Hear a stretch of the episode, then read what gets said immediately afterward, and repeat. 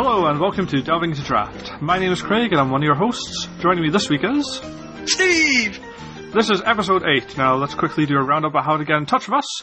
Our main protocol is delvingtodraft.tumblr.com. We're on Facebook at www.facebook.com slash delvingtodraft. Our email address is delvingintodraft at gmail.com. And finally, I'm personally on Twitter as ravak underscore, R-A-V-A-K underscore. Right, in the news this week, there were two Grand Prix last weekend, Nagoya in Japan and Toronto in Canada. Nagoya was standard format and Yuji Okita took that down, Whereas in Toronto, it was modern format, and Willy Edel took that down. Uh, you may recognize Willy Edel's name because he has he was top eight in the Pro Tour, and he's been getting in a couple of GP top eights recently. So I think this is his first Grand Prix. So congratulations to him. Um, there was a huge article on uh, the Wizards website this week about Premier Play changes.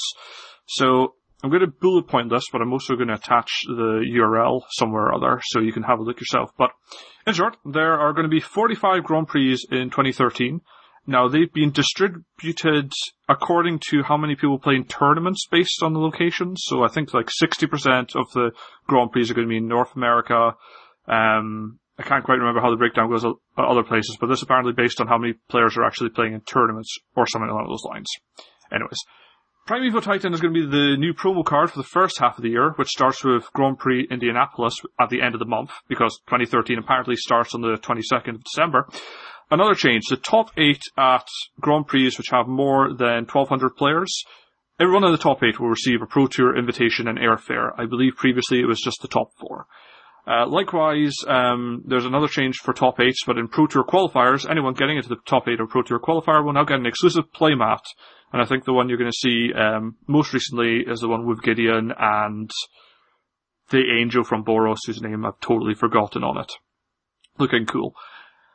Also, if you win a PTQ, you now get 1,000 Planeswalker points. Now, you may not care about Planeswalker points, but you get enough of them, you get buys of GPs. And 1,000 Planeswalker points automatically give you two buys of GP, and it allows you, like, you're only short 500 to get three buys of the GPs.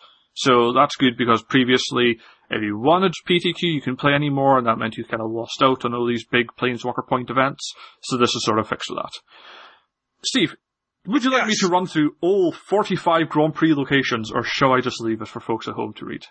Oh, well, um, uh, no, I think you just leave that one, Craig. Oh, thank God for that, because some of them are unpronounceable. Some of them are completely unpronounceable. Okay, then we shall move on to our first regular feature. Ooh. Oh, name that card! I still don't have uh, any music for it, so no. that'll do. so at the moment, I'm 4-2 ahead. We're playing best of seven, I think? Or until the end of the year. Oh, okay, okay. That's... Maybe I think let's go till the end of the year, Craig. This is what you're saying last time. A new regular feature. okay. Um, we'll have you set by then, won't we? Uh, y- next year? Yeah. No. But we're not. Oh man. February we're, for Gatecrash. However. We're gonna run out of cards, man. However, here's another little piece of news. Do you want to know when the Gatecrash preview starts? Yes. December the 31st. Oh! Nice. So quite literally just before the end of the year, we're going to start seeing preview cards for Gatecrash.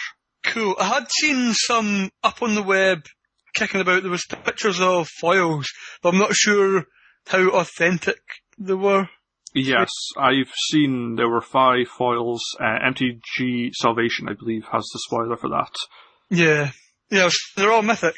And they're all foil. Yeah. Who knows? We'll, we will find out in time. Yeah. Yeah, yeah. But anyways, back to name that card. Steve, you can go first. Because if you trick me, that will be rough. Would I be, would, would it be so mean to trick you? Yes. I was actually really tempted to, uh, give you like a German card or something. I said, no, better return to Ravnica, Craig. but I thought, nah, better not. Okay. So, this card, Craig, is a return to Ravnica card. Okay. And it's a 2-1. Um, okay. Okay. You don't, you don't want to guess already, do you? well, I was going to see what you were going to say to that. Uh, okay. I would, I would say Dryad Militant. Hmm. Well, convert mana cost is two. Okay, well, I no longer say that then. 2 1 for 2 mana. Uh, okay. Um, Crosstown Courier. Nope. Okay, keep going. Uh, now this is where it gets tricky. Okay. He has regenerate. 2 1 with Regenerate. The Grim Roustabout's a 1 1. Hmm. Okay. Carry on. He has trample. A 2 1 with Regenerate and Trample. In Return to Ravnica. In return to Ravnica. Huh. I can't think of anything off the top of my head. Okay. Do you want uh, flavor text? Yeah, go on. Okay. He lurks in the Undercity, eager for the corpse haulers to unload their rotting cargo. He waits in the under. Oh, oh. Uh, it's not the Corpsejack Menace. Nope. No. Hmm. I'm stumped. Again, superb. I. There's, I think there's one more piece of information I can give. Did I give you converted mana cost? You told me it was yeah. Converted mana cost was two. Okay, there's another piece of information in the text box, but what I'll do is I'll give you the colours. He is black and green. Okay, so he's yeah. I was thinking Golgari, and it's it's a two one with trample. I cannot think. Do you want the last piece out, out of the text box? I guess so. This might be the clincher. He's got scavenge. No, it doesn't. Okay. Discard a creature card. Put a plus one plus one counter on name of card. Oh, come on, Craig! Come I on! can't. I can't. Uh, no, it's okay. Creature type. Zombie troll. the Lotleth Troll. Yay! Oh, it's because I haven't I haven't seen a Lotleth Troll. This is why I couldn't. Hmm. That's my that's my reason. I'm going with that. Because I haven't seen a Lotleth Troll in the wild. I haven't played against one. I haven't. I don't own one. the wild. I'd hate to bump into one in the wild. You know what I mean? I haven't, I haven't played against one. and I haven't played with one. and I haven't opened one. So, In a dark alley. oh, Yay. I should have maybe given you the rarity at some point in there. That maybe would have helped. probably not. Still couldn't think of it. so all I've got to do is get this right, Craig. All I've got to do is get this right. Yes. Hmm. See, I was thinking you were going to trick me, so I looked up our new Phyrexian card, but now I guess I'll play fair. a new Phyrexian card. I mean, you can go for that if you want. Okay. I'll take it. Why not? Okay, so this is from New Phyrexia. Okay. Okay. It is a 5-6. Oh, is it red? You want to know its color? Or do you just want to know if it's red? I'm, I'm trying to think of five sixes. Oh god. New Phyrexia.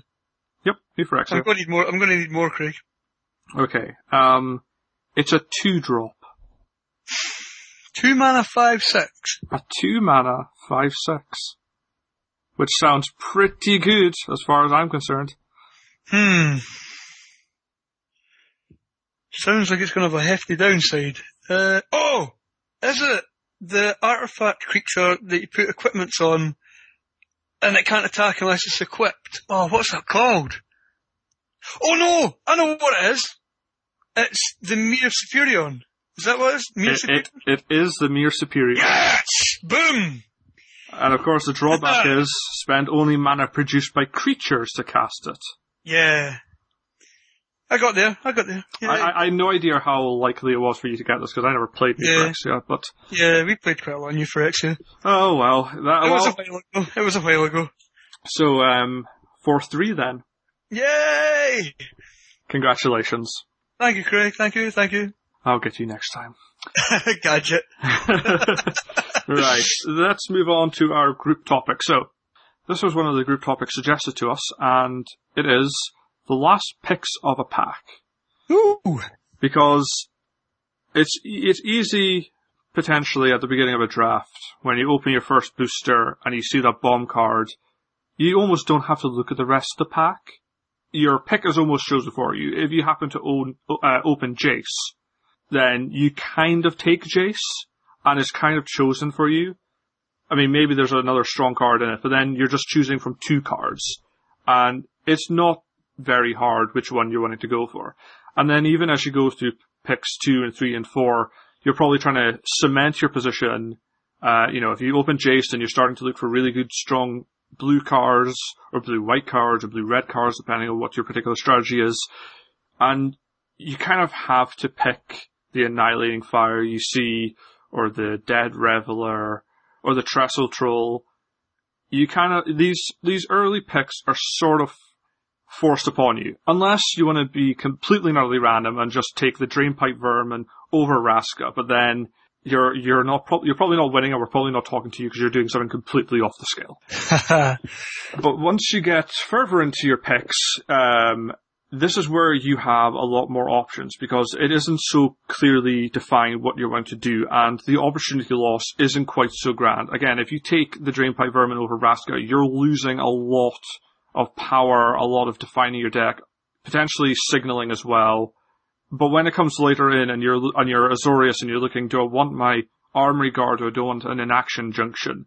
The difference between those two cards is a lot slimmer, and this is where you get a lot more freedom to explore what you want to do.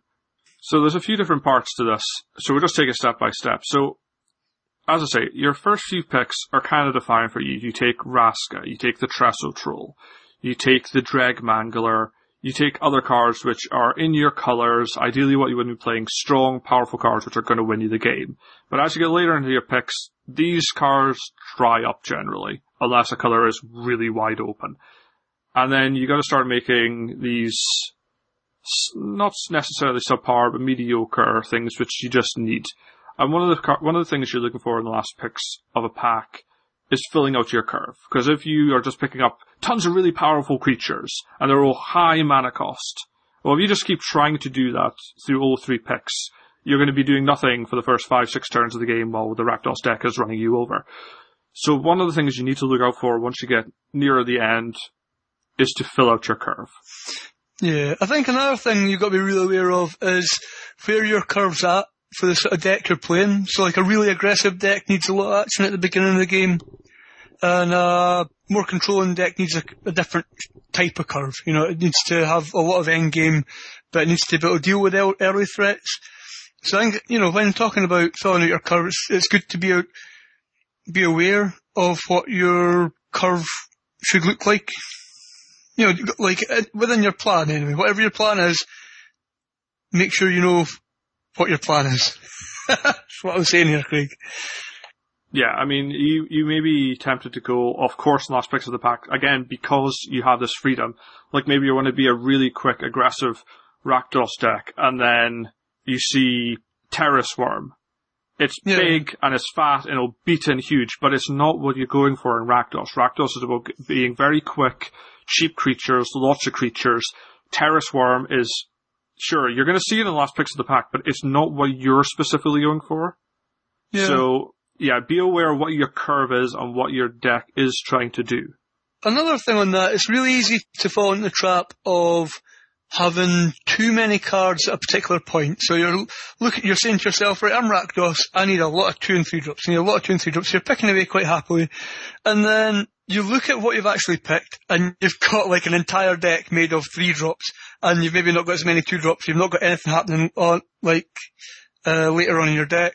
So th- when you're faced with a choice, you're going to want to favour the cards which.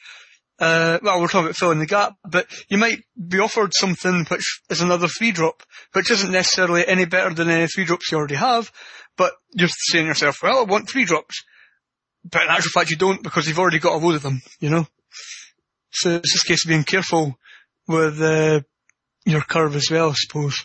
Yeah, it's about f- making your curve the, the it's, it's building your curve the way you need it to be built, not just suddenly going, I need three dot drops, and then suddenly you have a massive spike at three, and that's not a curve, that's just Mount Everest. Yeah. Yeah. So, another thing you're gonna have to look at, because, I, I mean, this, this sometimes this does just come back to the whole fact that your early picks are somewhat chosen for you. You may be picking up really powerful spells. You get Cyclonic Rift, Blustersquall, Teleportal, uh, Pyroconvergence. This is exactly what Izzet wants to do. But then you start looking and you're going, where's my creatures? As, and this is where, again, you need to start looking at filling out just creatures, because sometimes you go a bit crazy and you get all the removal or something like that, or all the auras, which are really powerful, you know, your pursuit of flights and your deviant glees, but then, if you've got nothing to put them on, what are they doing? So, I'm just say, I don't mind it if I get a deck that's all removal, Craig. I mean, a deck which has, re- well, all removal without any burn I mean, if we're talking about having burn as well, that's potentially okay, but if all your things are doing is destroy target X and Y, then your goal is to deck them. Oh yeah, uh, yeah, you're right, you're right. If, if you had 100% spells which don't actually kill your opponent, then I suppose so, but having a high percentage of removal isn't bad. I wouldn't be complaining about it. Well, th- this is true, but again, you're probably not seeing Stab Wound come round as your 11th pick. This or if true. you are, dear lord, what is the table doing? you know? so again, this is where it's, you need to look for if you have enough creatures, and again, creatures are part of your curve, like, you gotta have spells along your curve, and you need to have creatures along your curve. So again, this is just where you're filling out creatures and where you need them. Mm. Would you, would you agree, or or do you think you can get away with? Um, I think it really depends on the on on the spells you've got. Because like, like I say, if you've got a ton of removal, and you can just say, well, I'm not playing creatures to kill your creatures, I'm just going to play spells and pass on, you know? Because like, you can just trade one for one with, with removal if you've got tons of it. I suppose this is true, yeah. So after you you got your curve sorted out, you got enough creatures. One thing a lot of people just forget about is they have a sideboard. And there are some cards you don't want to be running main deck, like uh, Sundering Growth. Sure, it does populate, but if you don't have any enchantments or artifacts to target, you're not going to take it at all. But this is where you need to start thinking about sideboard cards. Now, I'm not sure if Return to Ravnica has as many sideboard cards as, say, I felt Innistrad and Dark Ascension did, but sideboard cards are an important part of your deck. I mean, you're going to be using your sideboard in games two and three of every match. That's at least 50% of your games if you're doing 2-0 or 0-2. Ideally not 0-2 if you're going to three games, then your sideboard cards are more and more important. And again, even though you're only running the main deck, you can't ignore the power of cyber cards. Like, Naturalize sometimes just deals with the things you otherwise can't deal with in your deck. And because other people, you know, are obviously building up their main, bo- their, their main deck first, cyber cards go late, and this is where you need to be clued into them, because they go somewhere in the middle of the pack generally, the later end of the middle of the pack, and if you're not quite clued up on that, you need sideboard cards, this, you're just going to miss them. Yeah. I mean, I think Ravnica's got a lot of sideboard cards which are answers to specific problems within the set, and they're not obvious sideboard cards like, you know, Sundering Growth, your typical kind of destroy enchantments, and it either goes in your deck if he's got enchantments or not. That's your kind of, your quite an obvious kind of sideboard card. Uh, another one would be aerial predation is one that people jump over. Your opponent's either got flyers or he doesn't. So aerial predation is like a sideboard card that would come around late. But I mean, there's other ones which are answers to specific things in in the format, like Electrickery, are usually considered to be a sideboard card, and comes in against you know certain decks or certain types of creatures, just ones that can get killed by Electrickery usually or like Mind Rot is usually a sideboard card if I'm playing a black based deck.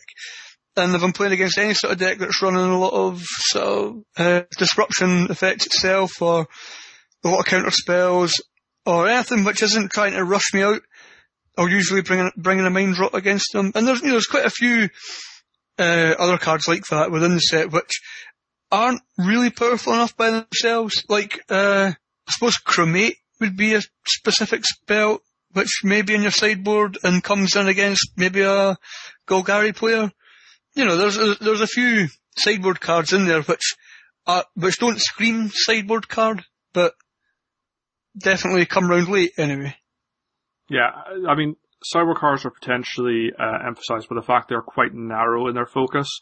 But just because a card is narrow doesn't make it bad, because sometimes it's exactly what you want to do. Sometimes you just need to exile the card from his graveyard so he can't scavenge. I mean, don't be unaware of how powerful these cards can be in the right situation. Yeah, I mean, I like to pick up a, you know, it's one of my favourite, I think it's got to be my favourite card this set, but I like to pick up a Psychic Spiral, just in case I come across a mill deck. You know, so they're milling you down to your last cards and you're like, ah, right back at you, buddy. From the sideboard. Yay. Yep.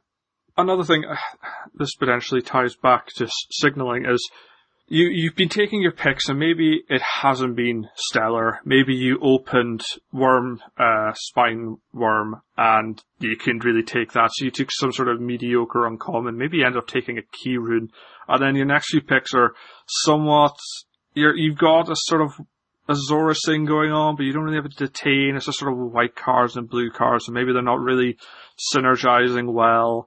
And sometimes here is where you need to give yourself some breathing room. So maybe you've been thinking, right, I want to be white and blue, but you've got, you know, eight, nine picks in, you're kind of going, well, I don't really have anything which makes this white and blue deck an Azorius deck. It's not detaining, it's not really flying, it's just sort of doing nothing. And this is where, because again, the opportunity loss isn't as grand, you can start looking at other colors to go into, because maybe you see like a Drudge Beetle, and you're like, okay, Drudge Beetle's the best card, but if I take that, then I'm, and then suddenly I just see Selesnya cards, then at least I'm one card closer to having a Selesnyan deck. And if I don't end up playing it, then I'm just one card, you know, I've just lost, say, a Train Caracal instead. I mean, frankly, I'd take the Drudge Beetle or the Train Caracal any day because I'm not playing Train Caracal. But the point is, you're just trying to give yourself some breathing room uh, later on, just in case you need to end up going in another color or you end up playing three colors, even if ideally you don't want to. Yeah, I'm a great one for keeping keeping options open, Craig. I do enjoy it. You don't have to commit too early in Ravnica, I don't think. You know, uh, unless you're forcing, if you're trying to force a particular strategy, then uh, I'm a great one for keeping options open.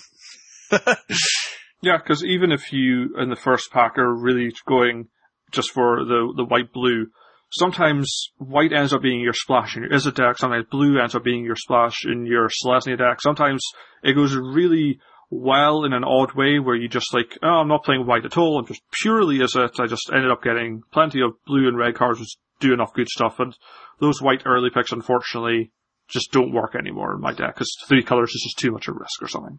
Yeah, I think it's one of the actually the hardest things to do, but it's also the most important thing to do to recognise when you're getting cut and change colours. You know, I mean, it's, it's, it's, it's hard to tell when exactly it is that you make that switch, but the sooner you recognise it, the better. You know, or at least the, uh, and if you suspect you're getting cut, it's definitely worth picking up um, sort of tier two cards from another colour or another guild, uh, rather than taking cards which are just going to be dead when you're forced to come out that co- colour or pair of colours anyway. Yeah, um, like one of my early Return from Ravnica drafts, I first opened Trostani. So I just went bullheadedly, I am playing Selesnya because I have Trostani. Nothing is stopping me. And you know what stopped me? The fact I just got rubbish cards. But I was so bullheaded, I was Selesnya, I ended up with a rubbish deck, and I 0-3'd. Yeah. so if you, even if you get, like, an amazing rare which just says, you want to be this deck, don't get blinded by that. Don't, you know, don't let the blinkers go up and you stop paying attention. Cause like I had very few cards which created tokens, less cards which populated. I, what was I doing? I was just not paying attention, not giving myself any breathing room. I wasn't even looking for outs. I closeted myself in and then I ended up doing rubbish because of it. Hmm. Yeah, another thing you've got to consider when you're looking at the sort of late, later cards that are going around, if there's anything going around that's really obscenely powerful, it's always worth considering hate drafting, as well as keeping your own options open at the same time. You're potentially making your opponent's deck weaker, you know? I mean, I'm not going to advocate hate drafting all the time, but there are times where you can justify it, and if you're looking at a particularly weak uh, pack of cards that's come back to you, and something obscene is sitting in there, just take it out. there's no need for that to go any further. You know, just take it out. Unless, of course, there's there's something for you in that deck, in that pack. Sorry, but uh, yeah, just you're helping everyone. You know. Yeah, and, and occasionally it, it sometimes also gives you a briefing room that happens to be an adjacent color. You never know. Sometimes it Yeah. works out like that. Uh, as we've been mentioning throughout, signaling is a factor. Like this is potentially just in the first pack, but if you're if you get handed a pack and it's just red and black cards, there's like six red and black cards. Maybe you should take that as a sign that Rakdos is a bit open, especially if you know the last few cards in each of these packs are red and black. Then you can kind of be aware of that. Look for signaling because sometimes signaling does crop up at the end because people just start picking up a lot of cards in their colors, or at least the colors they want to be in the first pack, to deliberately say, I am this guy on my left. You know, you don't want to be these colors I'm taking them all. And if you're seeing a lot of specific colored cards coming late, then that's possibly a sign that the table is sort of leaving open those colors and you should potentially jump into it. And then again, this ties into the breathing room because if you jump into that and then it ends up being good, then you've helped yourself along the way. And if it ends up being bad, well, you know, there are last picks, you're picking, as you say, tier two cars, maybe just cars which are rubbish and thus they've went late. You're not losing out as much as if you were trying to force something from the beginning and then not paying attention to the signals. Yeah. I mean, one thing to be aware of is if you get a hand passed to you and it's, you know, just red and black cards, and you say, well, fair enough, I'll take a red card, and you pass it on as well, the guy sitting next to you is getting the exact same signal. So if you decide to, uh, to jump into those colours, don't be surprised if you're getting cut in the second pack, but then you get the rewards in the last pack. Yeah. Right. Sometimes the best way of doing something is by example. So, I have some Return to Ravnica. You have some pro- you have some product, Craig? I Did do. Hear the, did I hear the sweet rustling of product? I do. Now, now admittedly, I say don't open boosters unless you've got a reason for them. So I'd just like to say, A, I have eight boosters. I'm not opening them all, so I do have some left for Minimaster, which is planned for tomorrow, I do believe. Yay. Secondly, I'm opening this with a purpose. And thirdly, I can't look at this many boosters and not go, why the hell are some of them not opened yet? You know, there, there- there's a reasonable amount of boosters you can have sealed at any one time. So, let me just open this. So what I'm going to do, because we're talking about last picks, I'm going to talk about when this comes back to you. So I'm going to take out what I think are the best eight. We're going to go into detail about them because that's not the point of this. We're going to take out What's what I your, what's your rare though, Craig? Tell us what your rear was. Palisade Giant. Ah, oh, oh my. Foil Guild Feud. Ooh. I kid you not. So does it matter what um, colour we are from this pack? No, I, what I want to do, I'm going to take out the best eight. So Guild Guildfeud's going to come Alright. back. And then yeah, we're just thinking with the um, if we're picking cards from the cards that come back, we'll, would not be fair to say what colour we're in. I'm thinking we can just talk about what each color or what each guild is potentially looking at, or what each card is potentially doing. Yeah. Like, okay. what's what, you know what, what sort of uh, deck wants these cards, and where's it good? And wow, there's quite a lot of good stuff in this deck actually. Okay. Cool. Uh, alright, so taking out eight cards, so what I am left with is Armory Guard, Urban Burgeoning, Train Caracal, Common Bond, Dark Revenant, and Guild Feud. Now, yeah, so no, no, immediately I'm looking at this, I'm seeing white, green, white, green and white, black and red. So one thing you can pick up on is potentially there's some Selesnya, Selesnya part open. Mhm. Potentially. Now this does depend on what other what what else you've been seeing. Obviously, you can't just look at pick nine and just go, "Oh well, Selesnya's totally open," and and I'm into it. Because to be honest, I have taken out three white cards. Yeah, it's funny that eh, like you, like you say, people are kind of forced to take the best cards. Yeah, The um the I suppose the signaling would come into it if any of those best cards made it back to you.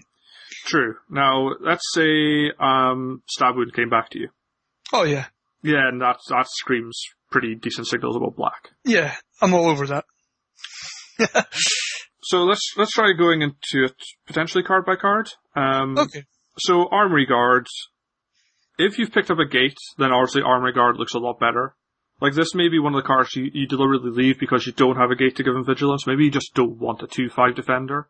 Yeah. Oh, sorry, well, sorry, it's not a defender, he's a 2-5, but Yeah, get, gets vigilance. Yeah, he gets vigilance, and sometimes maybe he's, you don't think he's playable enough unless he has a vigilance. So, Armory Guard has some more allure if you've picked up a gate. Yeah, I suppose so. Urban Burgeoning, I'm not sure if I can say anything positive about that. Train Caracal, do you, I don't rate that highly at all. Um, it's, you see it getting played with ethereal armor whacked on it, but it's a bit too, see, even doing it that way around, that card is only good when it's been made bigger, so it's not good enough on its own, in my opinion.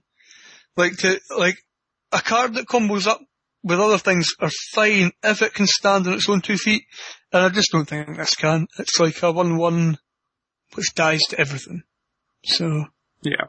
Now, Common Bond has a nice role in that it can make it, it it goes back to the previous argument about breaking going from two power to three power, three power to four power, breaking this barrier. Common Bond's one of these good cards that help turn your three threes into four fours and just they can't get killed by anything anymore yeah. on Yeah. double blocking.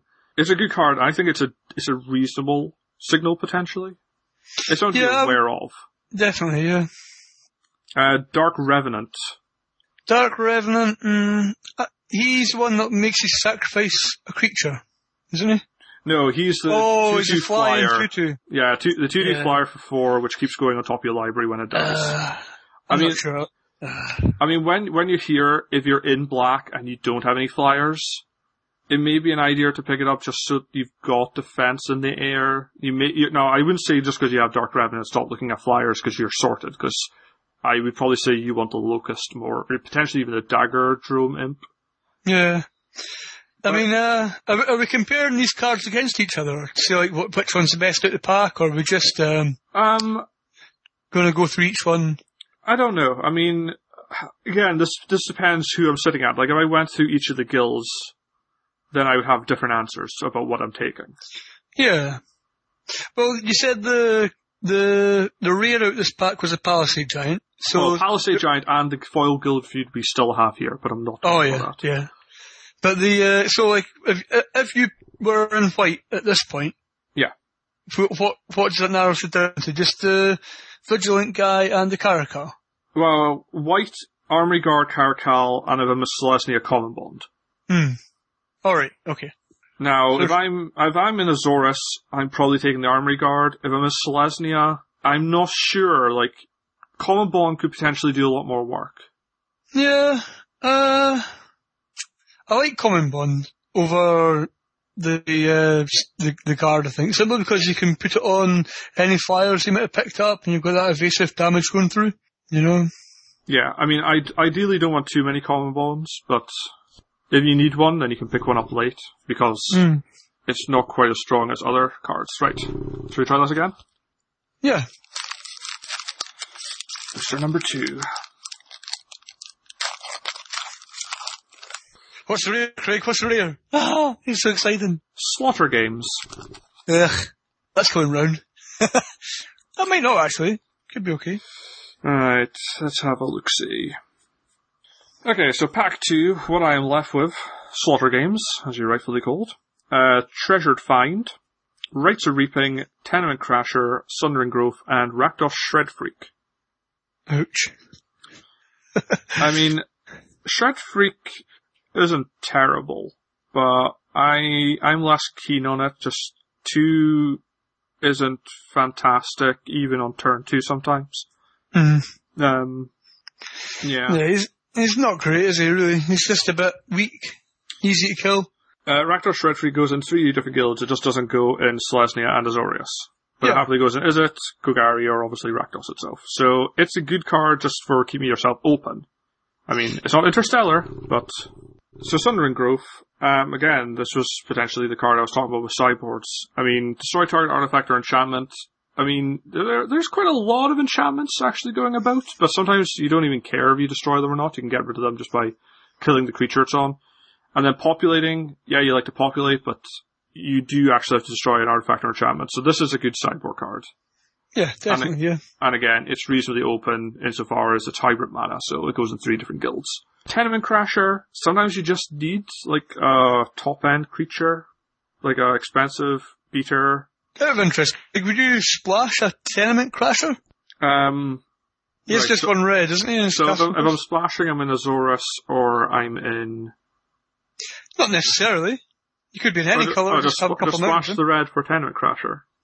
If you needed a big I- guy. I don't think so. Actually, I don't know why though. I mean, a 5 4 for 6 of haste isn't terrible, is it? Yeah, that's alright. I mean, he survives quite a lot of things. This isn't like a Minotaur aggressor. I don't know. Maybe I- maybe I should give Tenement Crasher more of a look. It's just a matter of where, where am I playing six drops, I suppose. Yeah, But, yeah. yeah. He's not actually a bad card now that I have a good look at him. Yeah, he just looks big and stupid, doesn't he? Yeah, but actually, a, f- a four in defense is nothing to be sniffed at. Um, Rites of Reaping, it's expensive, sometimes removal, Yeah. at sorcery speed. Yeah. I mean, yes, it's removal, but I wouldn't call that a massive signal because it's not the greatest. It's slow, it's expensive. Yeah. Um, Treasured Find? Uh, that's the one where you, where you, you get things at the graveyard. Yeah, this is where you get a target card from graveyard to hand. I mean, that, that is another sideboard card. Yeah. Because if they're milling you, if that's their strategy, or somehow they're causing you to dump some, like, if they cancel something and get something in the graveyard you didn't actually want the graveyard, this can get it back.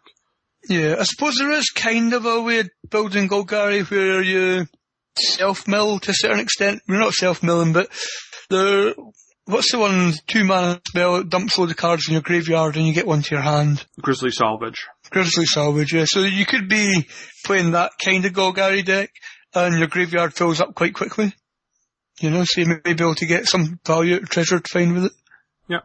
And um, finally, Slaughter Games, which again, it's a sideboard card. I mean, if there's something you just cannot deal with, this deals with it. Yeah. You have to name the card for it, don't you? Yes, you have to name a nonland card, and then you search graveyard, hand, and library for all the cards and exiling them. I mean, sometimes this just deals with a thing you can't otherwise deal with. So again, this is another good sideboard card. Yeah, I mean, do you just uh, put it in your main deck, and then whatever deck you're playing against, you just name whatever premium removals available to them? You know, I name Trostani's Judgment. I name Arrest. I name I think I, Splatterthug. I think I did run a, was it a Slaughter Games recently. It was something which certainly named, it was either Slaughter Games or Pithing Needle, and I certainly played one of those recently, and I was looking around the room to work out what I was going to name against each player.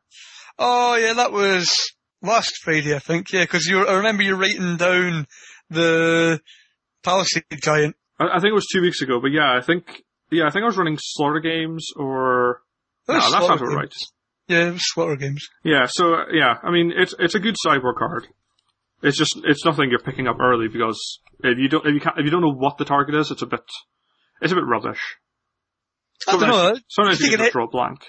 Educated guess, Craig. Educated guess. True.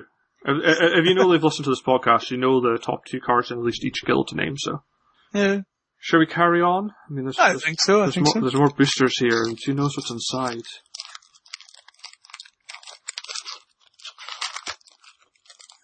I'm gonna cut my lip on one of these. These are sharp. oh, I got a foil. Ooh, It's nothing interesting. It's a search warrant. wow. Oh, and the rare is also not interesting. It's a rest in peace. See, Nice. this is why you don't have open boosters. You play mini master. Right, down to our last six. So, um, Bellows Lizard. Hmm.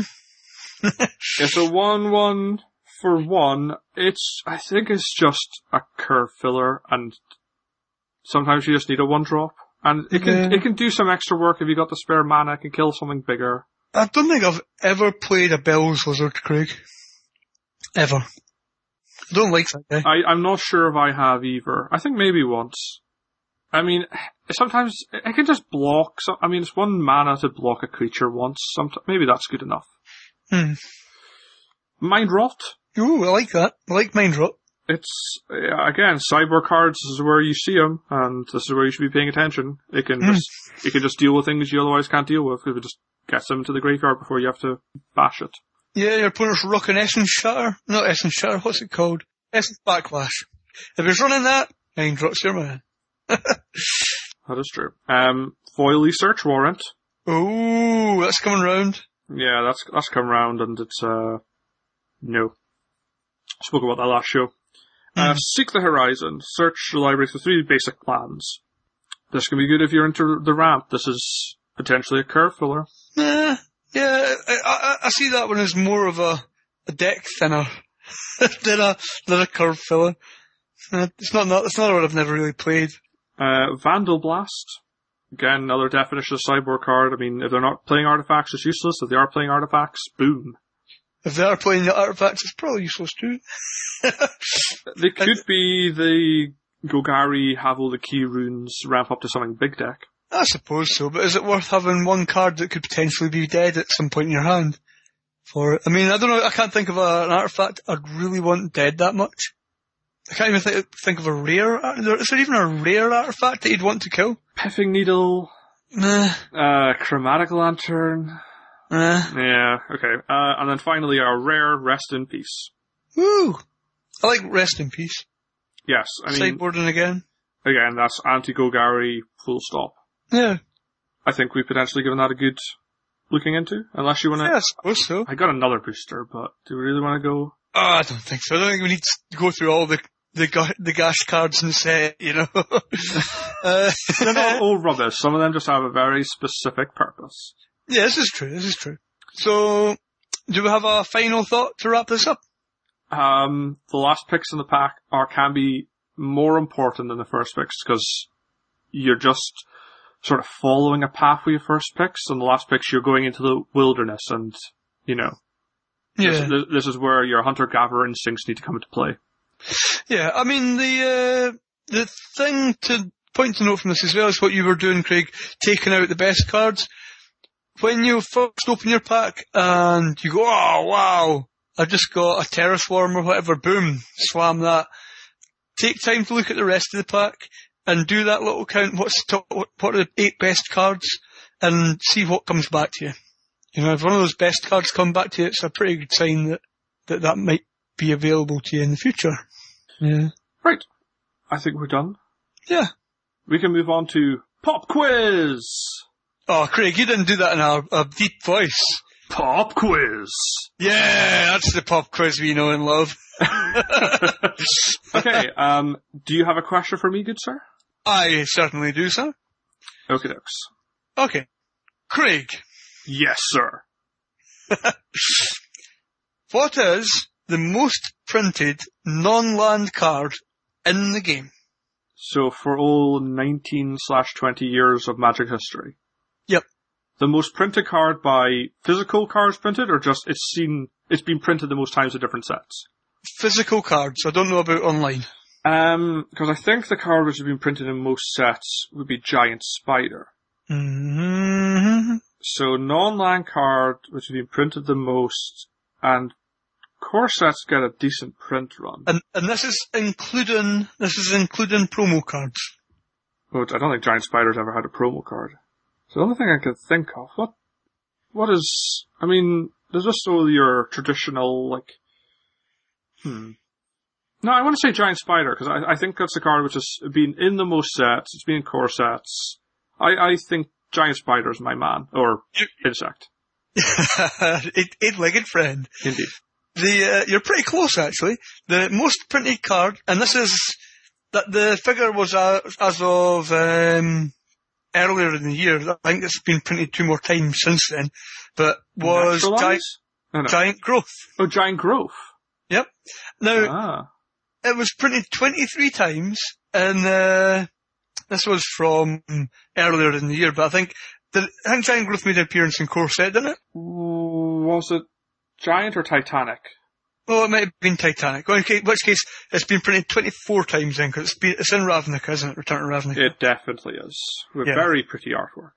Yay! So that is the answer, Craig. Ah. It's, it's the, uh, the most printed card. Do you know what the most printed land card, or the most printed card in history, not, uh, including lands? Well, you get, you're going to wait to land. Um, I will guess, just because it tends to be a favourite island. Nah, the most printed land was mountain. Oh.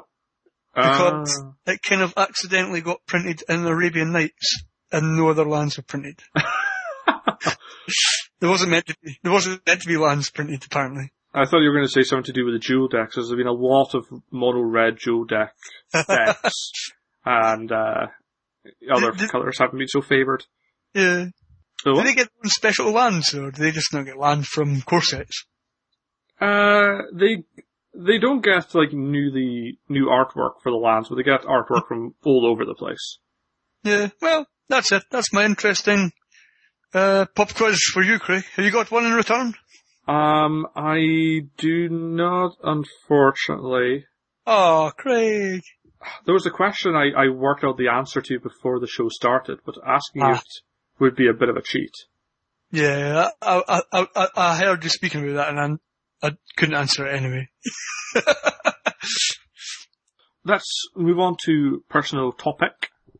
Um, it's very brief. I kind of wanted to keep the show brief, and um, even though I said well, we both said last week we probably weren't going to play any Magic, um, I ended up going and playing in a tournament this weekend.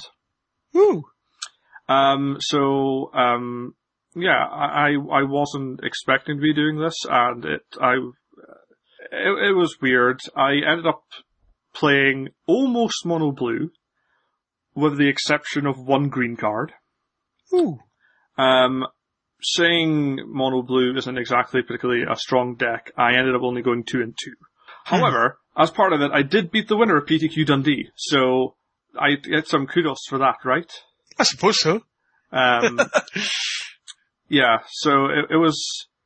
I, I was playing a weird deck. I had like all ones, which when you attack become one ones, and when they die they become one one tokens. Alright. Uh, eh? What are you talking about, Craig? And uh, I had what was it the the the eight drop, which can come out as a four drop and hits for eight, and then comes back to your hand.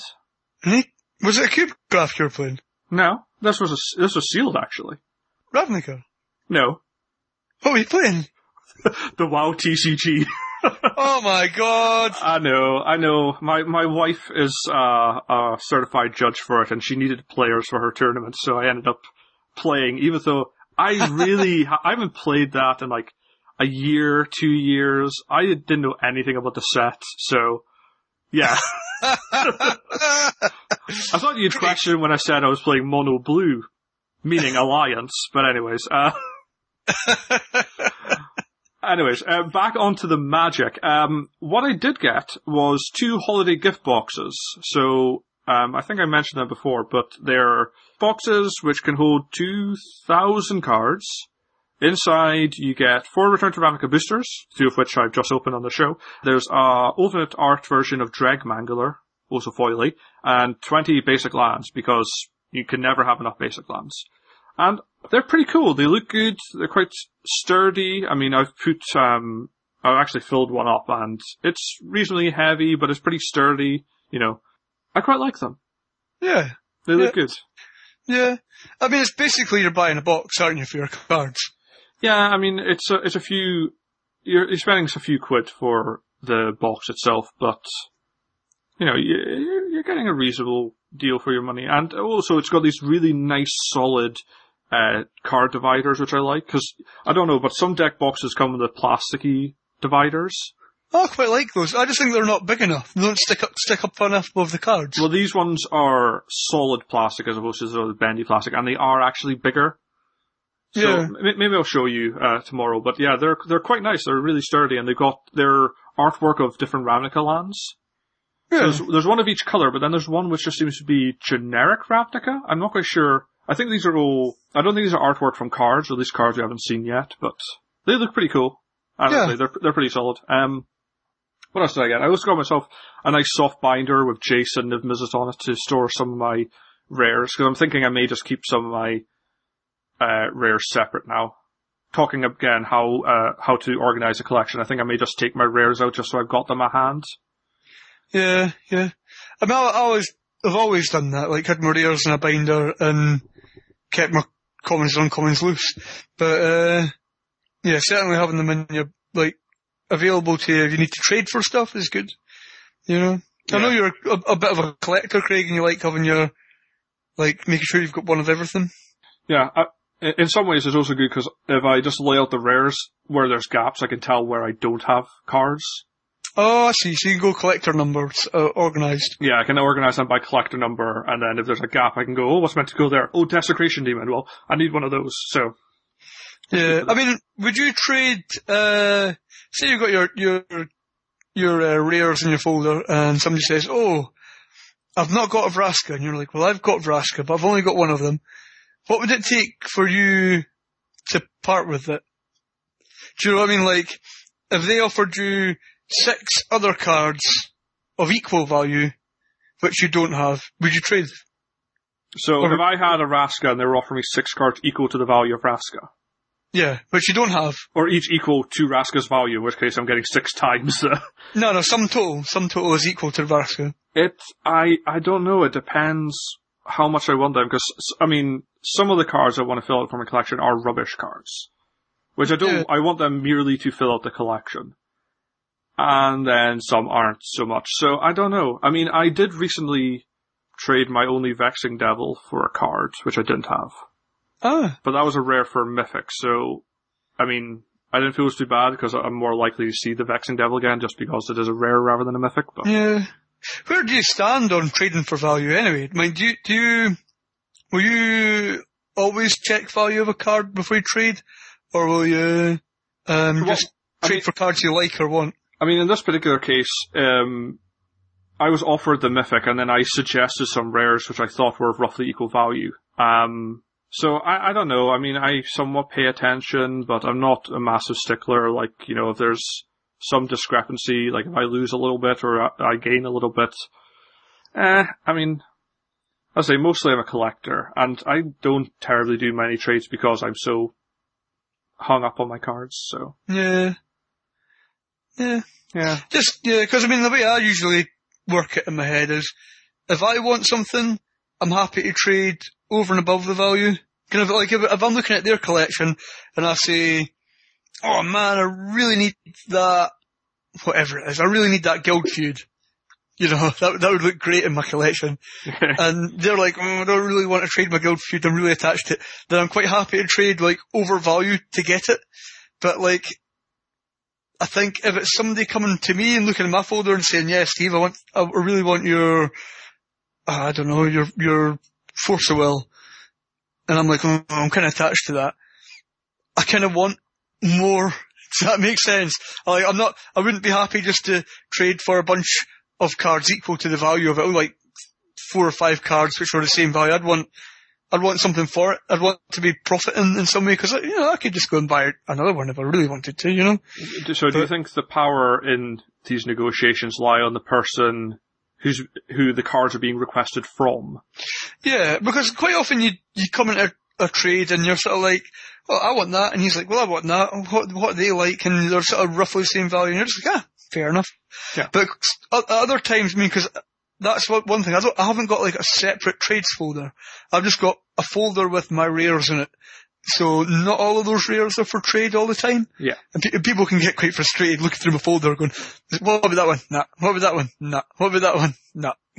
you know, but, uh, so quite often there's cards I'm, uh, I'm looking to keep a hold of because there's maybe a deck I've got in mind or something. Yeah. So, uh, yeah, I, I, I mean, it sounds really mercenary wanting to gain on a trade, but uh, I think, you know, I think it's fair enough. You know, that you have to give a little, if, if you want something off me, which I'm not, which I'm not happy about trading in the first place, you know? Yeah. True. yeah. Or am I just, am I, am I, am I, am I a bad person, Craig? Uh, it it would it would clearly depend on how far you take this. Yeah. Because, I mean, you get the, have you heard of Pact Power? Sorry, have I heard of? Pact Power. People do this. No. that, see, this is where a lot of the, you know, value traders, I mean, well, you- see, you've got the, the, the Pact of Power thing I'll explain first was, uh, I believe it was just a web article that started, and I can't remember the guy that did it, but what he did was he started off by buying one booster pack and he recorded what he had in that booster pack, and then he made trades, and each time he made a trade with the cards from that pack, he aimed to profit on each trade in value terms. And I think he got a bit of help from like friends and things donating things to his Pact Power uh, mission. But the end result was he was able to buy a piece of the Power 9. from from his booster pack and profiting on every trade. Right. And uh, and off the back of this, you've got what you call value traders who will know the value. There'll be somebody in your local game shop or anybody, everybody's game shop will have one. Somebody who looks to make a profit on every single trade and effectively profiting off their friends. And I think that kind of gets frowned upon slightly by the community in general, kind of always looking to make a wee profit each time. But that's not where I'm at. I'm talking about just if you want something that I'm, uh, you know, I don't want to give up. you know, something I'm attached to. That makes sense. I mean, I mean, attachment does increase the value of something, doesn't it? Yeah. Yeah. I mean, you get people as well who, who, now they're usually people who don't buy cards, like individual cards. Like they'll, they'll buy boosters to trade, but they don't like go online and buy play sets of things for decks and things. But, and they're quite happy just to say, well, I want that card, you want that card, let's trade the pieces of cardboard. This booster pack cost me £3.50, so there's nothing in it which is worth more than £3.50 to me. Yeah. You know, and they're quite happy to trade one piece of cardboard for another piece of cardboard. But uh, what tends to happen is those guys don't keep that attitude long for long because they find they're getting ripped off by all the value traders. yeah. We, we we always end up coming up with uh, topics where there are bad people in the world, and you need to be wary of them. yeah, really, I, it's, it's just me, Craig. It's my cynical ways. Okay, let's end the cynicalness and end the show and move into our conclusion. So, thank you to the listeners for listening as always. Uh, we continue to get feedback, which I'm very happy with. Unfortunately, we got some slightly late feedback this week. Somebody got back to about a mechanic I could put in my set. Unfortunately, slightly beyond the um, deadline, but also t- talking to people on Twitter. If you want to chat to me on Twitter, feel free. Just send me a message. I will respond, assuming I can actually respond to it. It's not just like you're fantastic. We are fantastic, right? Yay! Of course we are. Yay! Um, right, so if you want to get in touch with us, uh, you can contact us on Tumblr, on Facebook, on Gmail, and yes, I am on Twitter. Your hosts for this week were me, Craig, and you, Steve. That's me. The intro and outro music is by Kevin MacLeod. The name of the song is The Cannery, and it is royalty-free music licensed under the Creative Commons by Attribution oh. 3.0.